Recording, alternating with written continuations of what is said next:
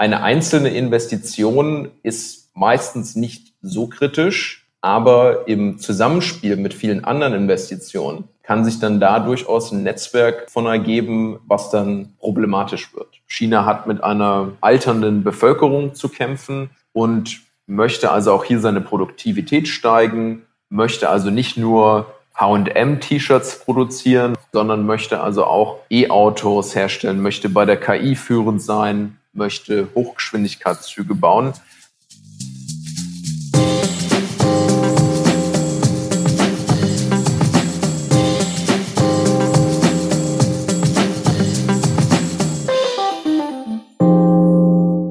Und damit herzlich willkommen zu einer neuen Folge von Denkanstoß Demokratie. Mein Name ist Benjamin Meinig und heute sprechen wir über China. Bei China denkt man meistens zuerst an extrem viele Menschen, riesige Städte, Überwachung oder die Null-Covid-Strategie. Vielleicht denkt ihr auch an seine Einparteienregierung und den Präsidenten Xi Jinping. Heute wollen wir uns aber ansehen, was China außerhalb seiner eigenen Grenzen für Pläne hat. Seit einigen Jahren knüpft das Land immer wieder neue Handelsbeziehungen und investiert in Infrastruktur sowie andere Projekte weltweit. Oft passiert das unter dem Deckmantel von Entwicklungszusammenarbeit oder Krisenhilfe. Durch diese Aktionen gewinnt China aber mehr und mehr Einfluss, sowohl wirtschaftlich als auch politisch. Ein Vorzeigeprojekt der Chinesen ist dabei die Neue Seidenstraße. Ein riesiges Vorhaben, bei dem über 120 Nationen beteiligt werden und bei dem Transport und Handel von und nach China deutlich erleichtert werden soll. Seit dem Startschuss 2013 bauen chinesische Bauunternehmen dafür Häfen, Brücken oder Straßen. Die Länder, in denen solche Projekte verwirklicht werden, hoffen dabei selbst auf wirtschaftlichen Aufschwung.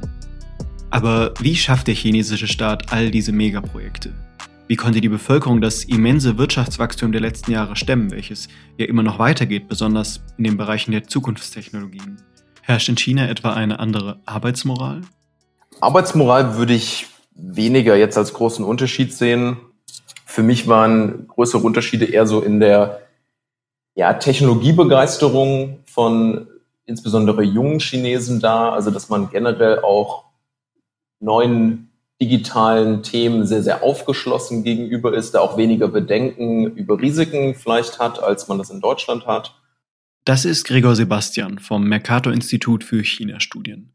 Er ist Analyst und spezialisiert auf Chinas Industriepolitik sowie chinesische Direktinvestitionen und Partnerschaften in Europa. Er hat selbst einige Zeit in China gearbeitet und die Arbeitsweisen dort hautnah miterlebt. Und was mir vor allem aufgefallen sind, also diese großen Gemeinsamkeiten zwischen chinesischen und amerikanischen Freunden, dass beide also vielleicht auch im Unterschied zu vielen Deutschen, die ich kenne, einfach stärker getrieben sind, was Neues erschaffen zu wollen, dass man Herausforderungen eher als was Positives ansieht, statt von Hürden, die man nehmen muss, die aber was Negatives sind. Also ich denke, das waren so meine Haupteindrücke aus der Zeit. Du hast es gerade schon angesprochen, digitaler Bereich, gerade AI spielt in China eine extrem große Rolle. Würdest du ganz lapidar einschätzen, dass die Chinesen, was dieses Thema KI angeht, schon am Westen vorbeigezogen sind? Das würde ich nicht sagen. Es gibt sicherlich bestimmte Bereiche und man sieht es an TikTok, dass also bestimmte Suchalgorithmen und gerade was so bestimmte Handy-Anwendungen angeht, dass da China schon wirklich sehr, sehr weit vorne mitspielt. China hat natürlich auch den riesigen Vorteil, dass es einfach einen gigantischen Datenpool hat, was man jetzt vielleicht in Europa nicht hat, weil wir natürlich auch einen viel fragmentierteren Markt hat. Aber es gibt, denke ich, trotzdem viele, viele Bereiche, wo China weiterhin hinterherhängt, gerade was so industrielle Anwendungen von KI angeht. Also da ist China immer noch sehr daran interessiert, mit westlichen Ländern aufzuschließen. Das digitale Thema, gerade KI, ist ja auch so ein Vorzeigeaspekt der Chinesen. Denkst du, das wird jetzt innerhalb der nächsten Jahre kommen, dass die der Global Player für dieses Thema werden? Also sie werden auf jeden Fall einer der wichtigsten Player werden. Ob sie jetzt der wichtigste, also jetzt insbesondere wichtiger als die USA werden, das glaube ich noch nicht. Das kann sich natürlich auch schnell ändern, ne? Wir haben mit der künstlichen Intelligenz, das ist natürlich so ein emerging field, da ist noch viel, was wir noch nicht wissen, es gibt viele Unbekannten, aber was wir wissen ist, dass China mehr und mehr Ressourcen in die Entwicklung von KI reinsteckt, aber China hat auch hier viele Hürden. Unter anderem ist es die Hürde, dass China Schwierigkeiten hat, mit anderen Ländern zu kooperieren. Und ich meine, auch das ist natürlich ein großes Problem. Bisher war die Wissenschaft, hat davon gelebt, dass man internationalen Austausch hat.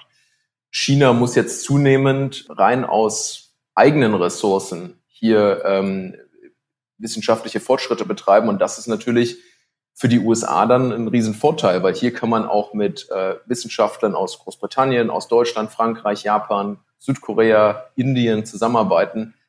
Solche Möglichkeiten hat China in dem Sinne nicht. Okay, also mein Stand, soweit ich das, also ich bin befreundet mit so ein paar Wissenschaftlern von einem Kernfusionsinstitut, und die arbeiten schon relativ viel noch mit chinesischen Forscherinnen und Forschern zusammen. Das ist mir jetzt relativ neu, dass du jetzt sagst, dass die Beziehungen da nicht so gut sind. Mhm. Naja, also wir sehen, es hat insbesondere mit Investitionen angefangen, dass man also chinesische Investitionen in den USA und zunehmend auch in Europa als sehr kritisch beäugt. Ja, dass man hier nicht mehr primär die Chancen, sondern zunehmend die Risiken in den Vordergrund stellt. Und das weitet sich jetzt auf weitere Bereiche wirtschaftlicher und auch akademischer Austausche aus. Also wir sehen jetzt auch schon auf der EU-Ebene, dass hier bestimmte Kooperationen zwischen Hochschulen enger beleuchtet werden sollen. Das heißt, hier soll erstmal mehr Transparenz geschaffen werden. Und einige Regierungen, wie zum Beispiel in Großbritannien, die versuchen jetzt auch, bestehende Kooperationen mit China durchaus herunterzufahren. Und auch in den USA ist das ein ganz, ganz großes Thema, dass also zunehmend auch eine Verlangsamung chinesischer Innovation im Vordergrund steht. Was mich jetzt, wo wir gerade beim digitalen Markt auch sind, auch interessiert: China ist ja als Werkbank der Welt bekannt, in dem extrem viel gefertigt wird, Smartphones, Laptops und sowas. Aber in ganz vielen Fällen kommen zum Beispiel die Mikrochips ja aus Taiwan, mit dem China ja schon seit Beginn an in großem Konflikt steht. Welche Rolle spielt Taiwan in dieser ganzen digitalen Thematik für China? Eine ganz zentrale. Du hast es also angesprochen, also bei den Halbleitern, bei den Chips hat insbesondere der taiwanesische Konzern TSMC eine ganz, ganz wichtige Rolle. Also viele Konzerne, die wir kennen, auch Apple und so weiter, die schicken also ihre Designs an diese Firmen, und die werden dann in Taiwan produziert. Auch China benötigt also für KI-Anwendungen, wenn wir jetzt zum Beispiel Richtung autonomes Fahren schauen, braucht China also auch diese Fähigkeiten, kleine Chips herzustellen. Und das hat China derzeit nicht. Das ist also eine riesen Herausforderung für das Land. Und hier spielt Taiwan natürlich eine riesige Rolle. Aber Taiwan spielt natürlich auch jetzt über diese digitalen und wirtschaftlichen Aspekte noch eine wichtige Rolle, weil die derzeitige chinesische Führung es sich halt zum Ziel gesetzt hat, dass man ja das Festland mit Taiwan vereinigt. Also dass sozusagen die abtrünnige Provinz Taiwan wieder unter die Regierung der KP zurückkehrt. Ja, jetzt haben wir gerade über ganz viele Probleme, was Handel für die Chinesen bedeutet, gesprochen. Aber tatsächlich das zentrale Thema dieser Folge soll ja eigentlich sein, wie China seinen Einfluss und seinen Handel weltweit ausbaut. Die sind da nämlich extrem aggressiv, wie viele von euch ja wahrscheinlich auch schon festgestellt haben. China tätigt riesige Investitionen in Häfen und andere Infrastrukturen auf der ganzen Welt, um diesen Einflussbereich auszuweiten. Und wie kritisch siehst du das? Wie viel sollten wir da zulassen? Wir hatten auch dieses Beispiel vom Hafen Piraeus in Griechenland, der jetzt in chinesischer Hand im Prinzip auch ist. Wie problematisch ist das? Also es ist auf jeden Fall gut, dass wir mehr darüber nachdenken, was die Rolle von diesen Investitionen ist und wie wir damit umgehen sollen. Das ist auf jeden Fall der erste Punkt. Ich denke, eine leichte Antwort gibt es nicht. Bei vielen Investitionen, um vielleicht mal bei den positiven Aspekten anzufangen, sehen wir natürlich auch, dass chinesische Investitionen durchaus positive Aspekte mit sich bringen. Im Hafen Piraeus zum Beispiel. Wenn man das jetzt nochmal im Kontext sieht, war ja durchaus ein Ziel von der Troika, dass Griechenland eine Privatisierung vorantreibt. Und China durch den Staatskonzern Cosco hat ziemlich viel Geld in die Hand genommen, um Teile des Hafens zu erwerben. Zudem kann man jetzt auch Cosco zugute sprechen, dass der Hafen in seiner regionalen Bedeutung stark gewachsen ist und da sicherlich auch einige lokale wirtschaftliche Effekte entstanden sind. Gleichzeitig ist natürlich das Problem, dass wir bei solchen Investitionen in kritische Infrastruktur auch machtpolitische Ambitionen Chinas dahinter sehen müssen, insbesondere bei Investitionen durch Staatsunternehmen. Und dass dadurch natürlich auch China sich Einfluss in Europa kauft. Also ich sag mal, eine einzelne Investition ist meistens nicht so kritisch, aber im Zusammenspiel mit vielen anderen Investitionen kann sich dann da durchaus ein Netzwerk von ergeben, was dann problematisch wird. Wo wir jetzt gerade beim Thema Europa sind, da gibt es ja auch dieses Bündnis, das sich jedes Jahr wieder trifft, dieses 16+1, diese Zahl ändert sich lustigerweise auch immer wieder. Ich habe von 14+1, 15+1 und auch von 17+1 gelesen. Und das ist ein Treffen zwischen osteuropäischen Ländern, gerade in der Balkanrichtung und eben China. Und da habe ich mich jetzt natürlich auch gefragt, könnte es sein, dass China diese Staaten anwirbt, die möglicherweise enttäuscht von der Europäischen Union sind, dass diese Staaten nicht genug unterstützt werden oder wurden und sich dann hoffen von China, dass da mehr Investitionen kommen, wie eben zum Beispiel in Griechenland?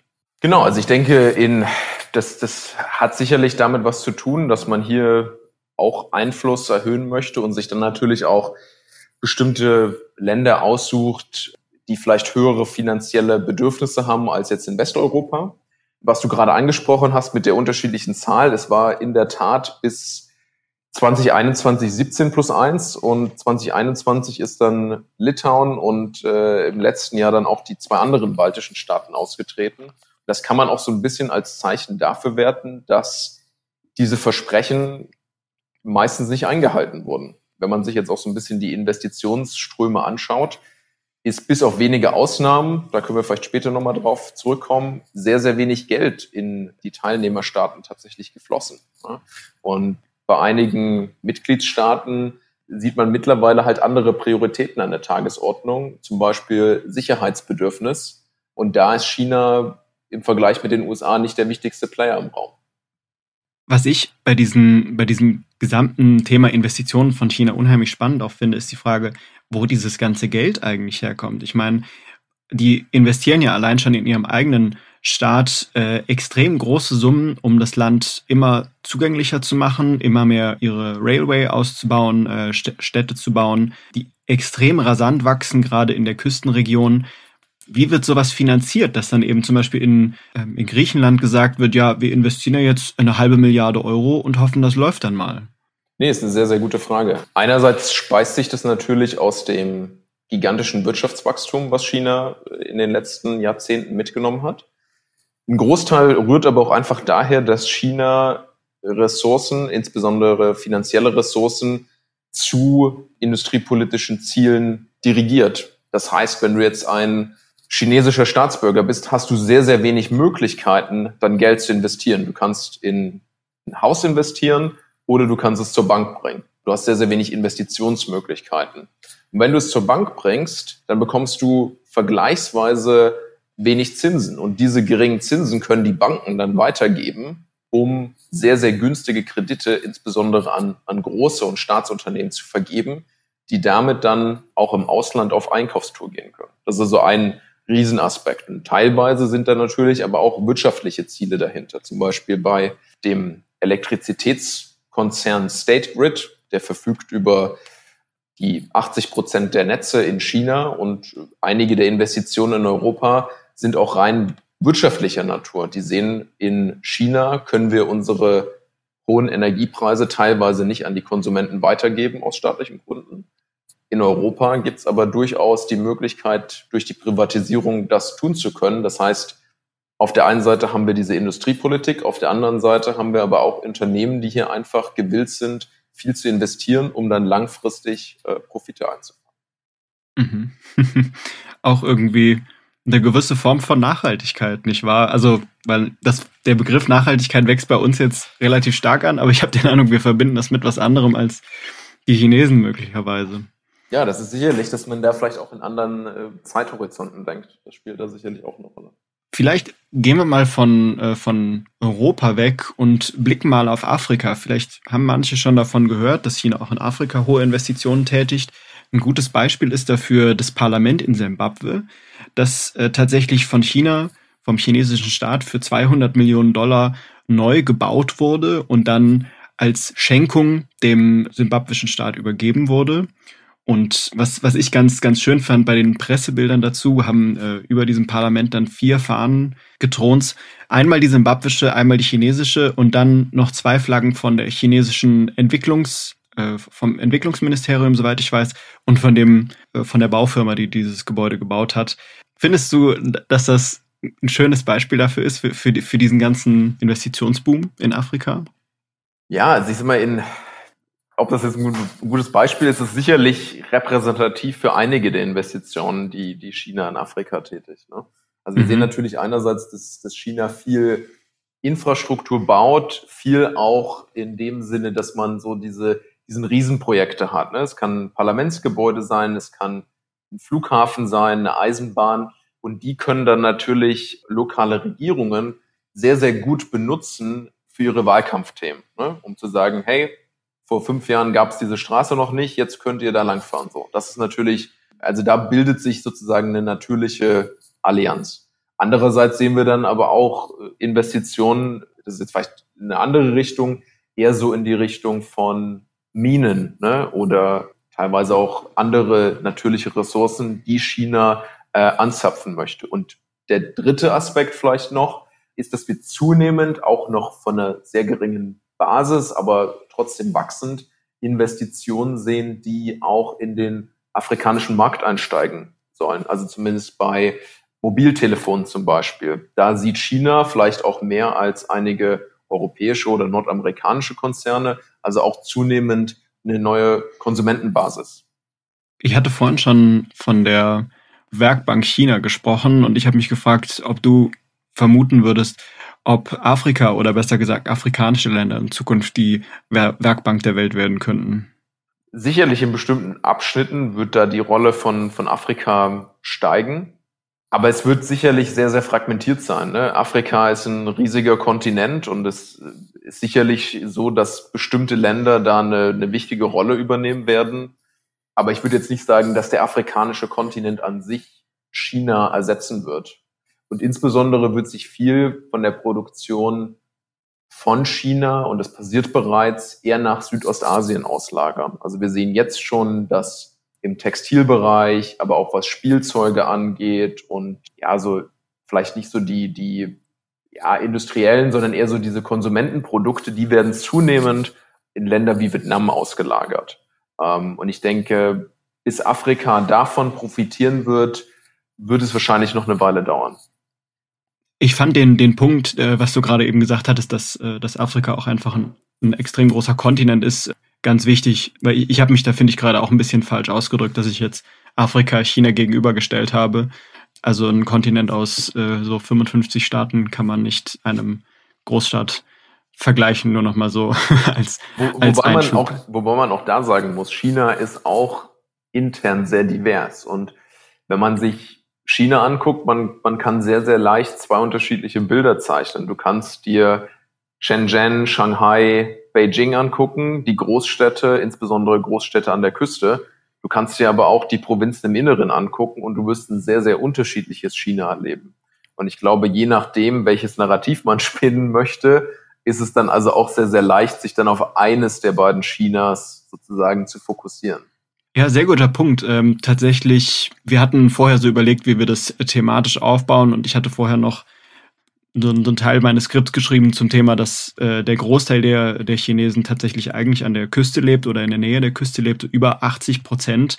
Also wir sprechen ja von einem Land, das über 1 Milliarde Menschen beherbergt und das riesig ist und wenn über 800 Millionen an der Küste leben, wie eng leben die dann eigentlich und in Regionen wie Tibet, wie in Xinjiang oder auch der ehemaligen äußeren Mongolei, wenn ich das richtig weiß. Ich weiß gar nicht genau, wie die Provinz also dort heißt. Die heißt jetzt Innere Mongolei in China. Ah, habe ich das durcheinander gebracht. Innere Mongolei, okay. Ja, eben, also sehr, sehr gut, dass du das jetzt nochmal angebracht hast, wie divers die auch sind. Das ist auch nochmal ein eigenes Thema, was mich interessiert hatte, gerade in den vergangenen paar hundert Jahren, wenn man den Bogen mal ein bisschen weiter spannen, hat China sich ja zum Teil ähnlich verhalten wie Russland, was die Ausweitung angeht. Also die Russen haben ja über Jahrhunderte immer wieder immer größere Teile der Welt in Anspruch genommen und dadurch ist Russland überhaupt erst so groß geworden. China hat das zum Teil ähnlich gemacht und eben erst innerhalb der letzten paar hundert Jahre Provinzen wie Xinjiang oder jetzt eben die Innere Mongolei erobert und in den 50ern ja leider auch Tibet. Könntest du dir vorstellen, jetzt also rein spekulativ natürlich, dass sowas dann weitergeht über Taiwan zum Beispiel auch hinaus? Ich meine, ausschließen kann man nichts, das ist klar, aber würde ich jetzt erstmal nicht annehmen. Wenn man sich jetzt so die chinesische Vergangenheit der letzten 60, 70 Jahre anguckt, muss man ja schon zugeben, dass die Anzahl der anderen Grenzkonflikte, ne, es gibt immer Konflikte, es gab einen Vietnam-Konflikt, es gibt in Indien Konflikte und jetzt halt dieser sich aufbauende Konflikt mit Taiwan, die alle drei hochkochen könnten, nochmal. Und insbesondere bei Taiwan ist das Potenzial gegeben, aber ich glaube jetzt nicht, dass China aktiv versuchen wird, die Grenzen auf dem Festland neu zu stecken. Das glaube ich nicht. Ich glaube, wenn, dann wird China versuchen, teilweise halt auch wie die USA es gemacht haben, mehr Verbündete zu finden, auch mehr Militärbasen im Ausland aufzubauen. Das sehen wir ja teilweise jetzt schon. Und halt auch durch Investitionen, durch Handel, wirtschaftliche Verbindungen, kulturelle Verbindungen, seinen Einfluss zu erweitern. Möglicherweise auch auf dem Seeweg, oder? Sicherlich auf dem Seeweg. Zurzeit ist aber der Seeweg aus chinesischer Sicht vor allem eine Gefahr. Die USA sind die größte Seemacht der Welt und China sieht insbesondere die Bedrohung dadurch, dass die Lieferungen von wichtigen Rohstoffen wie Öl, Gas etc. auch durch den Westen, insbesondere durch die USA, abgekappt werden können. Und teilweise ist ja diese Seidenstraße auch ein Projekt, um neue Verbindungen über Land zu schaffen, auch wenn die vielleicht wirtschaftlich weitaus teurer sind, aber dass man halt Alternativen hat, falls es zu so einem Fall mal kommen könnte. Sehr guter Punkt, dass du jetzt gerade nochmal auf die Seidenstraße kommst, die, ich sag mal so, in ihrer Effizienz anzweifelbar ist, aber eben sehr gut mit diesem Landweg erklärt werden kann. Tatsächlich wurde diese Seidenstraße ja damals von dem Präsident, von Xi Jinping selbst angekündigt. Und der scheint ja auch, gerade jetzt, was meine Recherche auch so gezeigt hat, schon über allem zu thronen. Ich meine auch darüber hinaus, dass er natürlich Staatschef ist und in gewisser Weise auch ein Diktator, kann man das vielleicht so sagen? Ja, also er ist sicherlich, sagen wir mal, seit Mao der mächtigste Mann in China. Aber natürlich, wie bei jeder Diktatur hat er natürlich auch nicht Informationen über alles und es gibt weiterhin bestimmte Entscheidungen, die dann gefallen werden, wo er vielleicht gar nicht informiert ist und die dann ohne ihn laufen. Aber er ist sicherlich einer der zentralistisch, also von der Zentralmacht her wichtigsten Personen in der Vergangenheit Chinas. Da ist ja auch ein ganz faszinierender Punkt an China eigentlich, dass die Politik sehr stark eingeschränkt ist durch dieses Ein-Parteien-System, aber die Wirtschaft sehr offen, also immer offener und ziemlich liberal eigentlich gestaltet ist. Wie passt denn das zusammen? Also ich würde sagen, wenn wir uns die chinesische Wirtschaft anschauen, sehen wir in den letzten paar Jahren unter anderem auch seit der Machtergreifung seit der Regierung von Xi Jinping, dass China hier auch wieder eingeschränkter wird. Also um das vielleicht nochmal so in den historischen Kontext zu bringen. Wir hatten eine sehr abgeschottete Wirtschaft unter Mao, die sehr, sehr stark auf Autonomie, Autarkie gesetzt hat, teilweise auch Produktionszentren in das Inland verlagert hat, um dort halt auch vor Angriffen geschützter zu sein. Dann hatten wir insbesondere unter Deng Xiaoping in den 80er und 90er Jahren eine Öffnung, die auch sehr darauf beruht hat, dass China sich in die globale Wirtschaft integriert hat. Man hat viele Investitionen vom Ausland, insbesondere von Taiwan, Japan und zunehmend dann auch Europa und den USA willkommen geheißen, die dann auch sehr, sehr stark dazu beigetragen haben, dass China zu dieser Werkbank geworden ist. Was wir jetzt aber in den letzten 10, 15 Jahren sehen, ist, dass China eine aktivere Industriepolitik verfolgt und halt nicht die Werkbank bleiben möchte. China hat mit einer alternden Bevölkerung zu kämpfen und möchte also auch hier seine Produktivität steigen, möchte also nicht nur H&M-T-Shirts produzieren, möchte nicht nur Playmobil herstellen, sondern möchte also auch E-Autos herstellen, möchte bei der KI führend sein, möchte Hochgeschwindigkeitszüge bauen. Und aus chinesischer Sicht erfordert das halt eine aktivere Einmischung des Staates. Das heißt, wir gehen hier also durch unterschiedliche Wellen und zurzeit sehen wir eigentlich wieder mehr staatliche Eingriffe und China geht also weg von dieser sehr neoliberalen Sicht auf die Wirtschaft. Ah, das ist ja eine sehr interessante Entwicklung, dass das jetzt so eher wieder im Zurückgehen ist. Und das passt ja auch in gewisser Weise zu Forderungen auch in der deutschen Politik aktuell, dass wir wieder unabhängiger werden sollen von internationalen Staaten, eben auch zum Beispiel vom Gas, von Russland. Hast du den Eindruck, das ist so ein internationaler Trend vielleicht, dass wir nicht weniger Globalisierung wollen? Ja, würde ich schon so sagen. Und ich denke, China ist sicherlich auch, man will sich es vielleicht nicht so wirklich eingestehen, aber ist sicherlich auch so ein Hauptgrund, warum jetzt auch Europa natürlich das Wort Industriepolitik wieder in den Mund nimmt, was vielleicht vor einem Jahrzehnt sich kaum jemand getraut hätte. Ja? Weil man teilweise auch denkt, China hat es teilweise aufgrund einer erfolgreichen Industriepolitik geschafft, jetzt zum Beispiel für Deutschland sehr relevant bei der E-Mobilität, der Leitmarkt, der global wichtigste Markt und auch für deutsche Hersteller zunehmend zu einer Konkurrenz zu werden. Sehr spannend. Gerade bei dem Thema Globalisierung und vielleicht auch zurückgehende Globalisierung musste ich gerade daran denken, ich habe vor ein paar Jahren ein Buch von Noah Yuval Harari gelesen, der da so eine Theorie aufgestellt hat, dass durch Globalisierung auch in gewisser Weise mehr Frieden geschaffen wird, weil wir dadurch durch wirtschaftliche Allianzen immer mehr eben voneinander abhängig werden, wie wir es jetzt gerade auch schon gesagt haben. Und wenn das jetzt wieder zurückgeht, dann steht ja vielleicht im Raum, ob dadurch Kriege eher möglich werden, weil wir weniger abhängig eben von China, von Russland oder von den USA sind.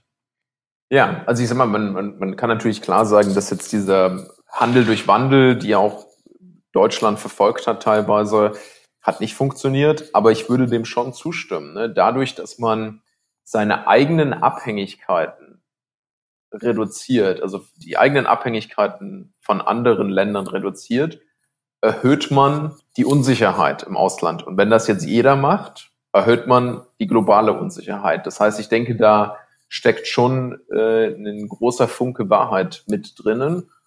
Und das kann natürlich schon ein Problem werden, dass jetzt, wenn jedes Land, wir sind ja jetzt in der EU und auch nicht alleine, nur Deutschland, aber wenn jetzt jede Region, jeder Block sozusagen versucht, die eigene Sicherheit durch eine Reduktion der Globalisierung zu erhöhen, kann das dazu führen, dass Konflikte wahrscheinlicher werden.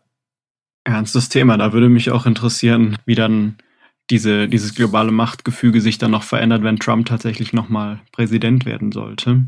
Ich habe jetzt noch ein letztes Thema mitgebracht, nämlich in Bezug, wie sehen wir uns gegenseitig? Gerade das Bild, dass viele Europäer, vielleicht viele Deutsche, von China haben, ist ja immer noch, würde ich vermuten, relativ stark auf diesem Thema China als Werkbank der Welt gestützt, das ja leider gar nicht mehr so aktuell ist. Und wie ist das denn andersrum? Wie sehen Chinesen Deutsche oder Europäer allgemein? Ja, das ist auch eine sehr, sehr spannende Frage. Also vielleicht erstmal aus meiner persönlichen Erfahrung.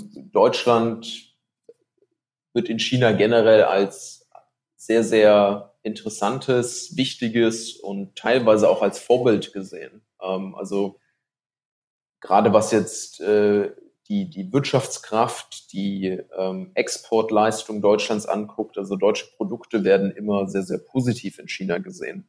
Gleichzeitig, das hat sich jetzt halt auch durch die Corona-Politik nochmal sehr, sehr stark gewandelt, gibt es generell so ein gewisses Unbehagen gegenüber Ausländern. Und das ist, glaube ich, auch in den letzten Monaten und Jahren stark gewachsen. China hatte sich anfangs 2020 nach einer ersten sehr, sehr starken Corona-Welle dann abgekapselt vom Rest der Welt. Und dann gingen natürlich auch so Bilder um die Welt, wie chaotisch das teilweise auch in Europa, Nordamerika zuging. Und ich war zum Zeitpunkt der Pandemie nicht in China, war ja auch sehr, sehr schwierig, in das Land zu kommen. Aber von dem, was man von Freunden, Bekannten gehört hat, ist es dann auch darauf umgesprungen, dass man als Ausländer in China dann so sehr kritisch beäugt wurde und teilweise auch physikalisch Abstand genommen wurde, was man vielleicht bei einer anderen chinesischen Person nicht gemacht hat. Ja gut, aber andersrum war es bei uns ja ähnlich, soweit ich das gehört habe in den Nachrichten, wieder manche asiatisch gelesenen Personen angemacht wurden. Auf jeden Fall.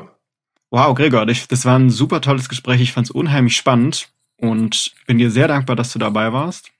Ja, danke. Danke nochmal für die Einladung. Hat mir auch sehr, sehr viel Spaß gemacht. Ja, vielleicht haben wir nochmal die Gelegenheit und ansonsten bis dann. Bis dann. Tschüss.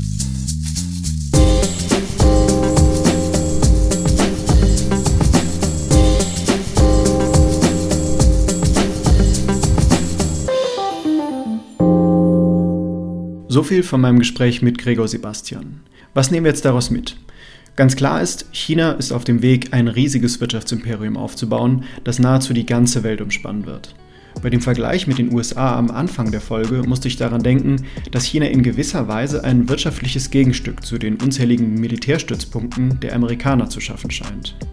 Nach Gregors Einschätzung muss sich Europa vorerst außerdem keine Sorgen um seine wirtschaftliche Integrität und Stellung machen. Denn unsere Produkte sind oft auch im Osten hoch geschätzt. Wie unsere Unabhängigkeit von chinesischen und südostasiatischen Gütern sich in Zukunft entwickeln wird, steht aber auf einem anderen Blatt. Und ich muss zugeben, ich war enttäuscht zu hören, dass der Traum von Frieden durch Handel und Globalisierung aktuell keine guten Aussichten hat. Ich hoffe, ihr konntet wieder viel aus dieser Folge mitnehmen und hoffe, wir hören uns im nächsten Monat wieder zu einer neuen Folge von Denkanstoß Demokratie.